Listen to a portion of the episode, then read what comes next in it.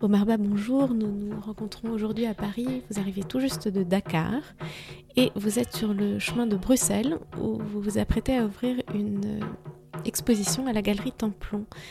Vous êtes aujourd'hui un artiste internationalement célébré, on reconnaît vos tableaux sans peine, avec ces personnages qui incarnent des figures d'autorité, ces animaux mystiques, ces chimères, des êtres humains avec des têtes d'animaux, et puis cette végétation fantastique qui habite aussi vos tableaux. Les matériaux que vous utilisez sont assez divers, de la toile au carton ondulé, avec ces fonds noirs et ces couleurs très vives qui caractérisent votre peinture. Pour commencer, comment, Omar Ba, êtes-vous arrivé à l'art ? C'était pas évident. J'étais destiné à faire autre chose. Au Sénégal, il n'y a pas beaucoup de gens, en fait, beaucoup de familles qui acceptent de voir leurs enfants à l'époque de faire les arts plastiques parce que c'était pas, je pense, comme c'était un peu ici, c'était pas bien vu. En fait, d'habitude, les gens, ils pensent que c'est les gens qui n'ont pas réussi dans leur vie, dans les études. Bon, même si actuellement cette idée a complètement changé. Donc pour moi, au début, j'étais comme un élève, comme tous les autres élèves. Donc je faisais mes études normalement avec les amis, mais j'étais toujours intéressé par les métiers de création. Et puis j'aimais souvent fréquenter des gens qui faisaient même un peu de l'artisanat ou qui se nommaient un peu artistes, mais du moment où tu créais, moi, ça m'intéressait de venir regarder ou voir comment tu faisais. Et je me rappelle, je suivais aussi beaucoup les émissions à la télé qui parlaient d'art plastique. Hein. À l'époque, nous, il y avait une émission qui se passait à la télé, RTS, qui s'appelait Esquisse et Création. Les gens de ma génération, ils pourront reconnaître. Et donc, chaque samedi, ça se passait. J'étais scotché devant la télé et puis... je regardais ça, et puis c'était comme ça, en fait. Donc, toute ma famille, elle savait que j'aimais ça. Qui étaient les artistes dont parlait cette émission ? À l'époque, les gens, ils parlaient, dans cette émission, ils parlaient souvent des artistes africains et sénégalais, ou quelques artistes de la diaspora qui vivaient en Europe, mais qui rentraient souvent. Comme qui, par exemple ? Il y avait un artiste qui s'appelait, je pense, c'était Djakhate, son nom de famille. Il vivait en Allemagne et lui, il avait la particularité de peindre à l'époque avec ses doigts, et puis c'était fascinant. Et puis il y avait aussi d'autres artistes comme Jacob Biakoba qui faisait des portraits de femmes qui habitaient à Saint-Louis. Il y avait les Seringbei Kamara, les Solicicé ou les Viediba, ou les Kali Lukacé, des artistes qui sont actuellement toujours en activité, qui sont des artistes super. Et donc moi, c'est à cette période que j'ai décidé, donc à cette même période, j'étais en train de faire une école de mécanique et générale, parce que je cherchais un métier qui pouvait m'aider au niveau financier et puis être quelqu'un dans la vie.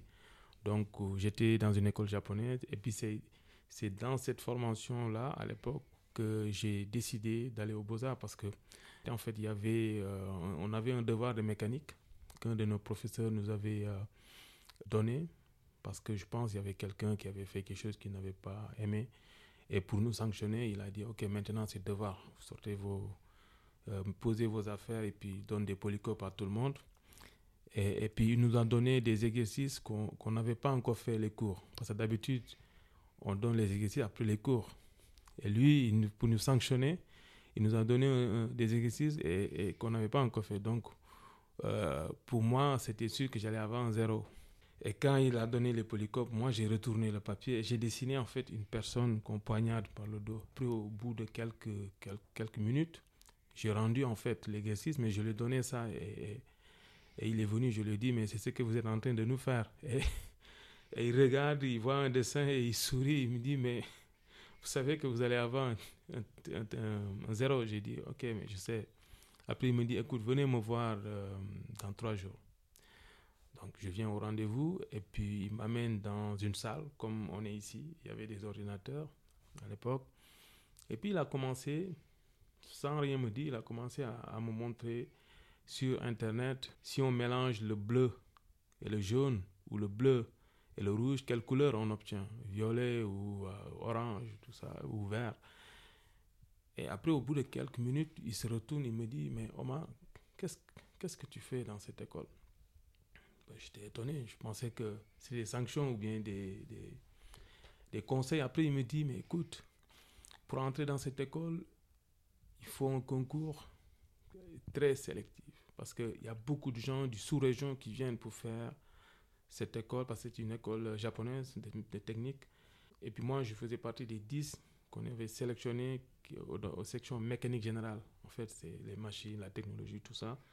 Et il me dit, mais si je vous vois au bout de votre formation, vous allez passer votre vie à travailler dans des usines, à faire des pièces pour soit des voitures, ou vous allez partir peut-être émigrer quelque part. Mais alors que si vous faites cet art, le talent que je vois que vous avez, peut-être que dans votre vie, vous allez réussir votre vie et voyager, peut-être faire le tour du monde. Bon, je pensais qu'il racontait n'importe quoi, mais le lendemain, ça m'a donné la force d'aller aux Beaux-Arts et puis de me renseigner et comment je pourrais faire pour rentrer aux Beaux-Arts. Et puis c'est à partir de ce moment que je suis allé aux Beaux-Arts, j'ai fait le concours et puis je suis rentré. Donc il m'a beaucoup poussé à aller vers les Beaux-Arts. Aux Beaux-Arts, qu'est-ce que vous avez appris? Bon, aux Beaux-Arts au Sénégal, à l'époque, la formation disait, je pense que c'est comme ici, ça a duré 4 ans. Mais moi, je l'ai fait 5 ans parce que quand j'ai démissionné de l'autre école, pour faire les Beaux-Arts, il n'y avait pas d'entrée cette année-là. Donc, je devais rester à la maison. Et donc, ma mère, à l'époque, m'avait payer les cours du soir. Donc, je faisais les cours du soir. Et puis donc, j'ai fait une année de cours du soir. Et après les 4 ans, et pendant ces 4 ans, ce qu'on apprenait, c'était... On faisait un peu l'histoire de l'art, en général, avec les périodes qu'on connaît. Et puis, on faisait un peu la sculpture. Le modelage, la peinture. Les 2 premières années, on faisait ce qu'on appelait là-bas des coins de rue. Ça t'apprend à éduquer ton œil et puis et aussi à reproduire la nature. Et puis après, je pense, en 2e année, on faisait des copies. C'est-à-dire chaque étudiant prend un grand maître. À l'époque, c'était soit les surréalistes. Moi, je me rappelle, j'avais pris une peinture de Louis Gallet, qui est un... Je pense que c'est un artiste russe.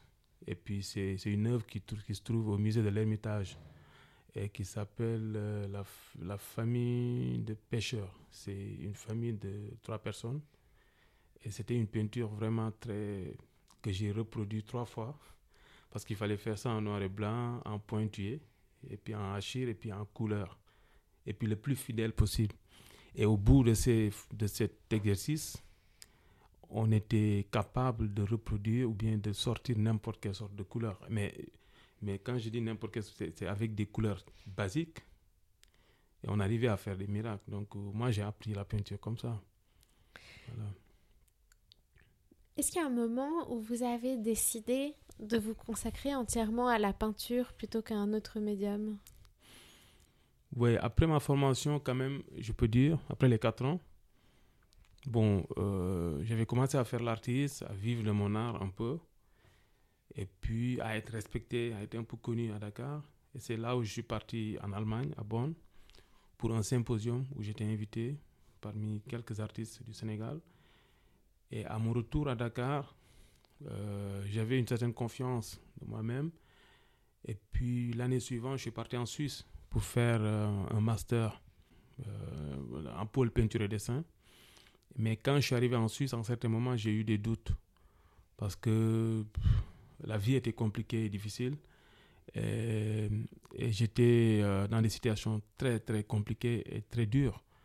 Et à un certain moment, il fallait survivre, c'est-à-dire gagner sa vie pour pouvoir vivre, juste vivre en fait, avoir quoi manger ou habiter. Et donc à cette époque, j'avais un peu mis l'art de côté.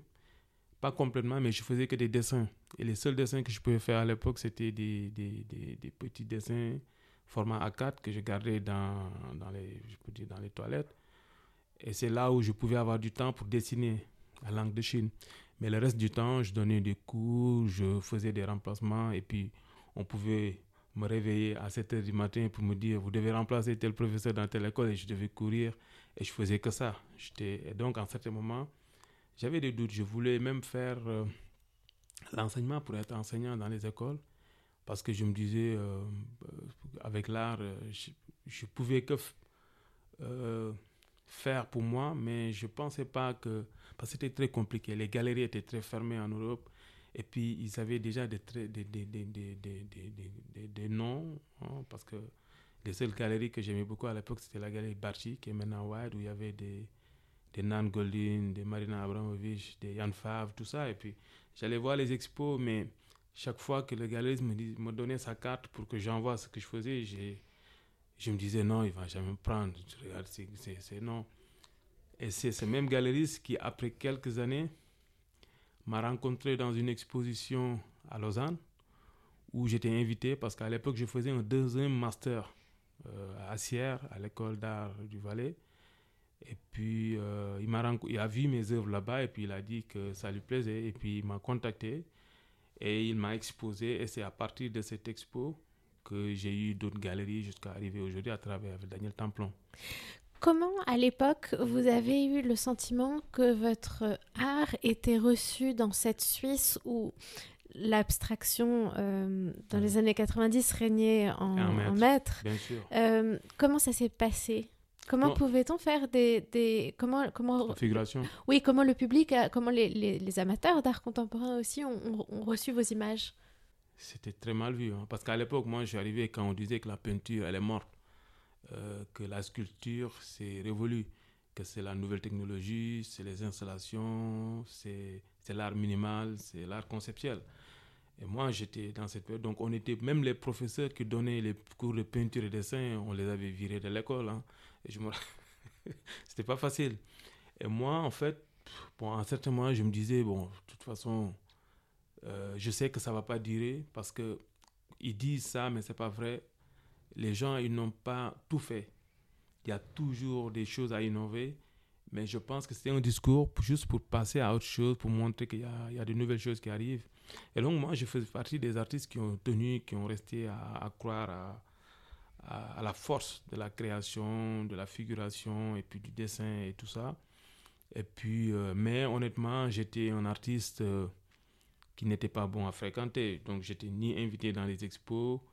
Je me rappelle, je faisais des expos dans des salons de café ou dans des salons de coiffure, parce qu'il y avait des salons de coiffure qui, en plus de faire des coupes pour les gens, ils offraient le mur aux artistes qui voulaient exposer. Et moi, je faisais ça. Donc, et puis, plus je faisais ça, les artistes, mes promotionnaires, me fuyaient de plus en plus, parce qu'ils disaient, lui, il est cuit parce qu'il expose là, donc nous, on ne peut pas exposer avec lui. Et donc, j'étais vraiment... le mouton noir, hein, ou bien le mouton blanc, si on peut dire comme ça. et du coup j'ai accepté mon sort, et je me suis dit, de toute façon, voilà, ça m'importait peu. Mais pendant cette période, il faut le dire, j'avais un ami qui est toujours mon ami, qui s'appelle Nicolas Toroni, et lui, il avait la possibilité et les moyens. Et lui, depuis les Beaux-Arts à Genève, il croyait à ce que je faisais. Donc, il venait m'acheter des fois des dessins, des peintures. Et ça m'aidait à résister et à croire. Et maintenant, on est devenus tellement potes. Maintenant, il ne peut plus m'acheter. Il me dit, mais t'es trop cher. Maintenant, il vient, il me dit, ouais, je prends ça, tu me donnes ça. Donc, mais ça me fait plaisir, parce que c'est un gars sympa. Donc, à l'époque, j'ai survécu à cause des gens comme ça, et aussi à la force de... Voilà. Est-ce que pendant toute cette période, il y a des peintres contemporains que vous regardiez, qui vous intéressaient, qui vous inspiraient? Oui, moi, je le dis souvent, j'aimais beaucoup Andy Warhol, ce qu'il faisait, sa façon de peindre. J'aimais aussi beaucoup Soutine. Mais je fais partie des artistes, en fait, parce que l'artiste, c'est comme l'éponge, en fait. On a la capacité de pomper ce qu'on voit. Et je ne voulais pas rester à étudier des artistes et à longue à faire comme eux. Donc, c'est pourquoi moi, depuis le début, je regardais peu. Je regardais des expos peut-être dans des musées. mais je passais pas mon temps à voir ce que l'autre a fait. Quels sont les outils que vous utilisez et est-ce que ces outils, au cours des années, ont évolué ? Oui, parce que en fait, j'utilisais beaucoup l'encre sur le papier. Je faisais beaucoup ça. Et puis, à un certain moment, ça a évolué pour aller vers la peinture à l'huile. J'utilisais aussi des fonds blancs à l'époque. Et après, ça a évolué pour laisser la place au fond noir, où je me retrouvais plus. Et puis, j'utilisais aussi beaucoup... j'utilisais la toile. Et après, j'ai introduit le papier craft et les genres de papier et tout ça. Ces fonds noirs qui, on peut le dire, je crois, caractérisent un certain nombre de vos tableaux, ils viennent d'où ? Est-ce que c'est inspiré par quelque chose ? Ouais, je peux dire, le fond noir, c'est venu du fait que y a un côté rébellion aussi, parce que je me disais, mais pourquoi on doit commencer à peindre sur un fond blanc ? Et après, je me suis dit, est-ce que ce n'est pas de l'idéologie pour dire que tout ce qui est beau, tout ce qui est propre est blanc, et tout ce qui est sombre est sale, ou tout ce qui est sombre ne donne pas, tout ce qui est sombre n'est pas vrai. C'est-à-dire, si tu peins sur du noir, tu ne peux pas avoir des résultats vrais, tu ne peux pas avoir une couleur vraie, alors que le blanc, oui. Et moi, j'ai voulu effacer ça.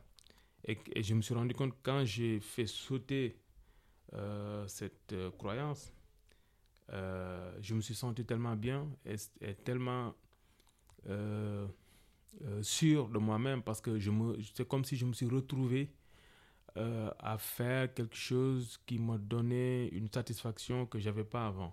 C'est-à-dire, dans le noir, je voyais tout qui était vrai, les dessins étaient nets, et ça faisait sauter la perspective, donc les formes, on les posait, c'était comme suspendu.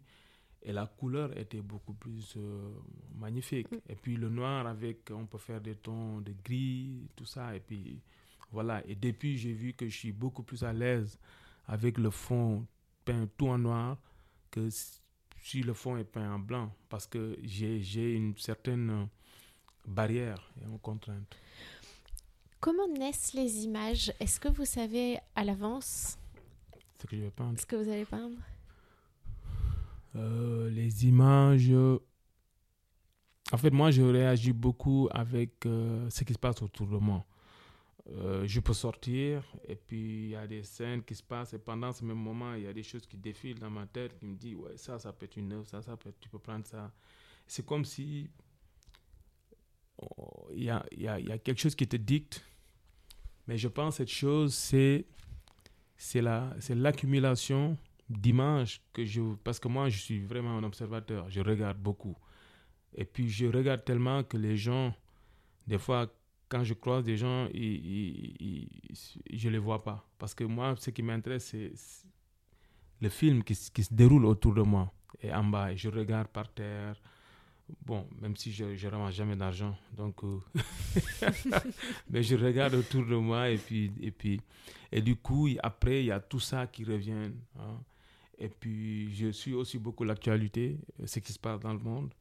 Et je suis beaucoup intéressé aussi avec ma situation personnelle après de passer la situation géographique du continent africain. Et je me pose certaines questions souvent. Pourquoi certaines choses se passent comme ça? Et donc, je pense que ces questionnements, plus ces images que j'accumule, me donnent souvent des idées. Voilà, dans ma création. Vous travaillez par série ? Oui, je travaille par série. J'ai horreur de travailler une pièce après une autre. Donc, je mets 6 ou 12 peintures en même temps et je travaille sur ces 12. Et puis, voilà. Mais de plus en plus, ça devient compliqué. C'est pourquoi avec mes galeristes, ils s'arrachent les cheveux parce qu'ils me disent que je ne produis pas beaucoup. Et que je dois prendre des assistants. Voilà, mais moi, je n'y arrive pas. Parce que j'ai un rapport avec ce que je fais qui est très personnel. Et j'aime bien me perdre quand je crée. Et de plus en plus, je me perds.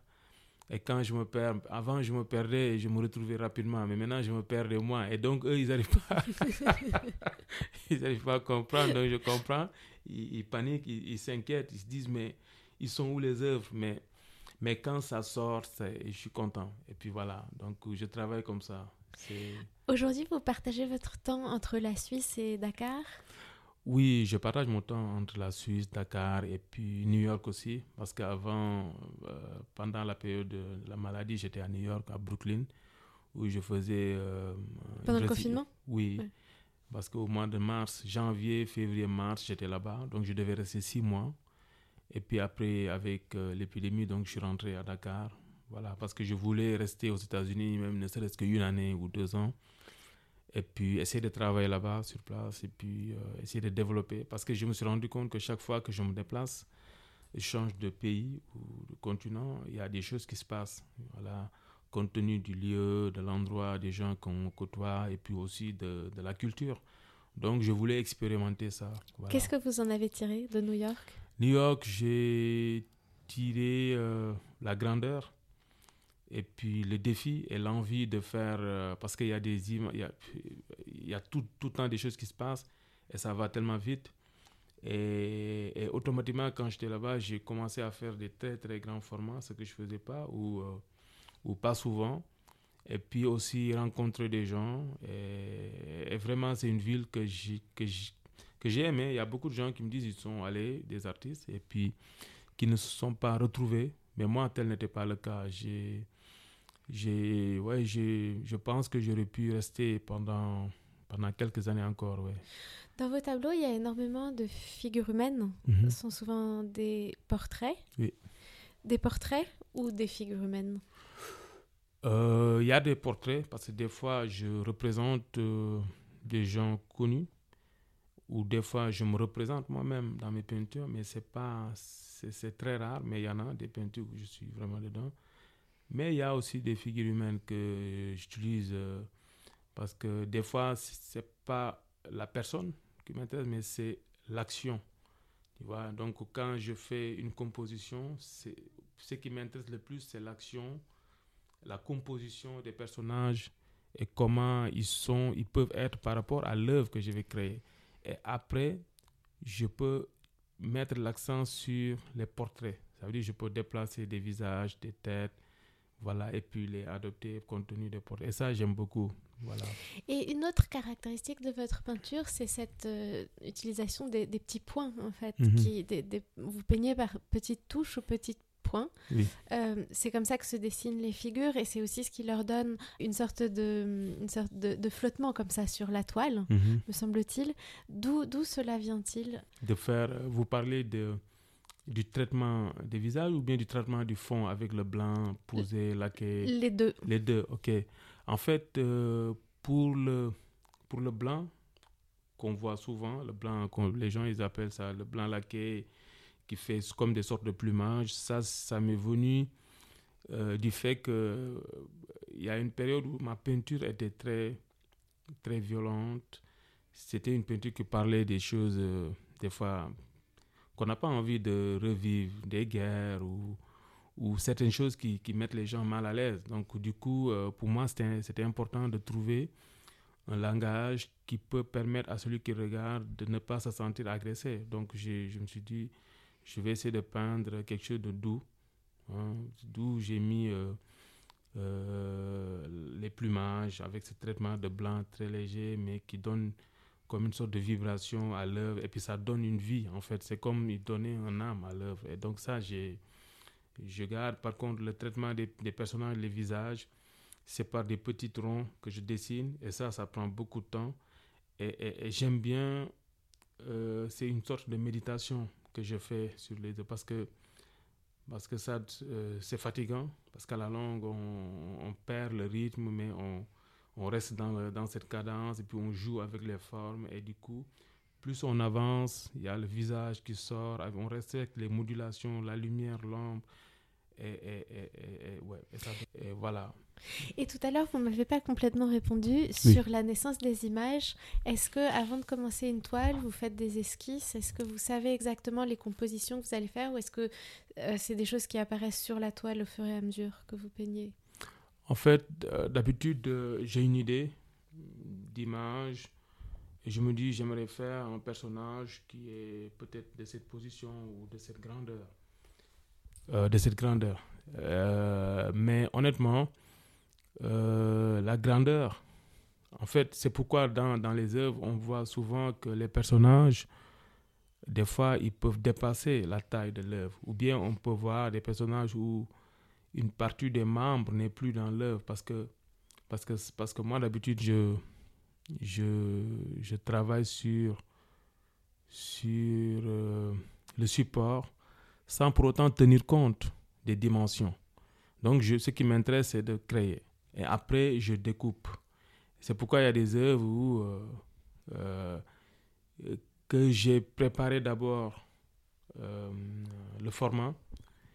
Et après, quand je dessine, le dessin, il sort du cadre, en fait. Je sais pas. Et du coup, je respecte. C'est que je peux faire de telle sorte que l'œuvre soit vraiment proportionnée dans la surface, mais ça ne m'intéresse pas. Ce qui m'intéresse, c'est de créer sans pour autant tenir compte du support. Voilà. Et donc, l'idée, les dessins, donc il y a des dessins qui me viennent de photos, parce que j'adore prendre des photos. Donc, quand je vois des choses qui se passent, et je sais que c'est des moments intéressants, je peux prendre des photos. Et puis, dans mon atelier, je peux redessiner, rephotographier, agrandir, ou bien je dessine avec mon smartphone, je dessine directement sur la toile. Oui. Pour finir, est-ce que vous pourriez dire un mot des séries que vous allez montrer dans cette exposition à Bruxelles? Dans cette exposition à Bruxelles, il y aura au total 12 œuvres de dimensions qui font 1,50 m sur 2,50 m ou 6 œuvres de cette taille et puis 2 œuvres qui feront autour de 2,50 m sur 1,50 m. Non, de 2 mètres sur 1,50 m. Donc, c'est des œuvres qui... L'expo, le nom de l'expo, ça s'appelle Anomalie. Donc, j'essaye de parler un peu de ce qui fait exception à la règle et ce qui sort de la normalité et par rapport à la situation actuelle qu'on vit. Donc, j'essaie aussi en parlant de ça parce que pour moi, la maladie, elle est aussi importante, elle est là, elle nous bloque. Mais ce qui bloque aussi d'autres pays, c'est les présidents à vie ou bien les constitutions qu'on change quand les gens ils en ont envie. Et je pense que ça fait aussi plus de dégâts parce que quand cette Covid est arrivée, il y a beaucoup de pays qui n'ont pas pu faire face parce que le système sanitaire n'existait pas. Même si je sais qu'il y a certains pays comme le pays d'où je viens, le Sénégal, où ils ont quand même bien géré en fait la situation. Et puis alors qu'au début, c'était quelque chose qui était inquiétant. Donc la partie des œuvres va parler autour des présidents avec les changements de constitution, parce qu'on a vu souvent en Afrique, plus particulièrement en Afrique de l'Ouest, et aussi de la situation actuelle du monde avec ce Covid et puis cette épidémie, voilà, qui enferme les gens et qui change les façons de faire et puis qui a totalement chamboulé toute notre vie. Voilà.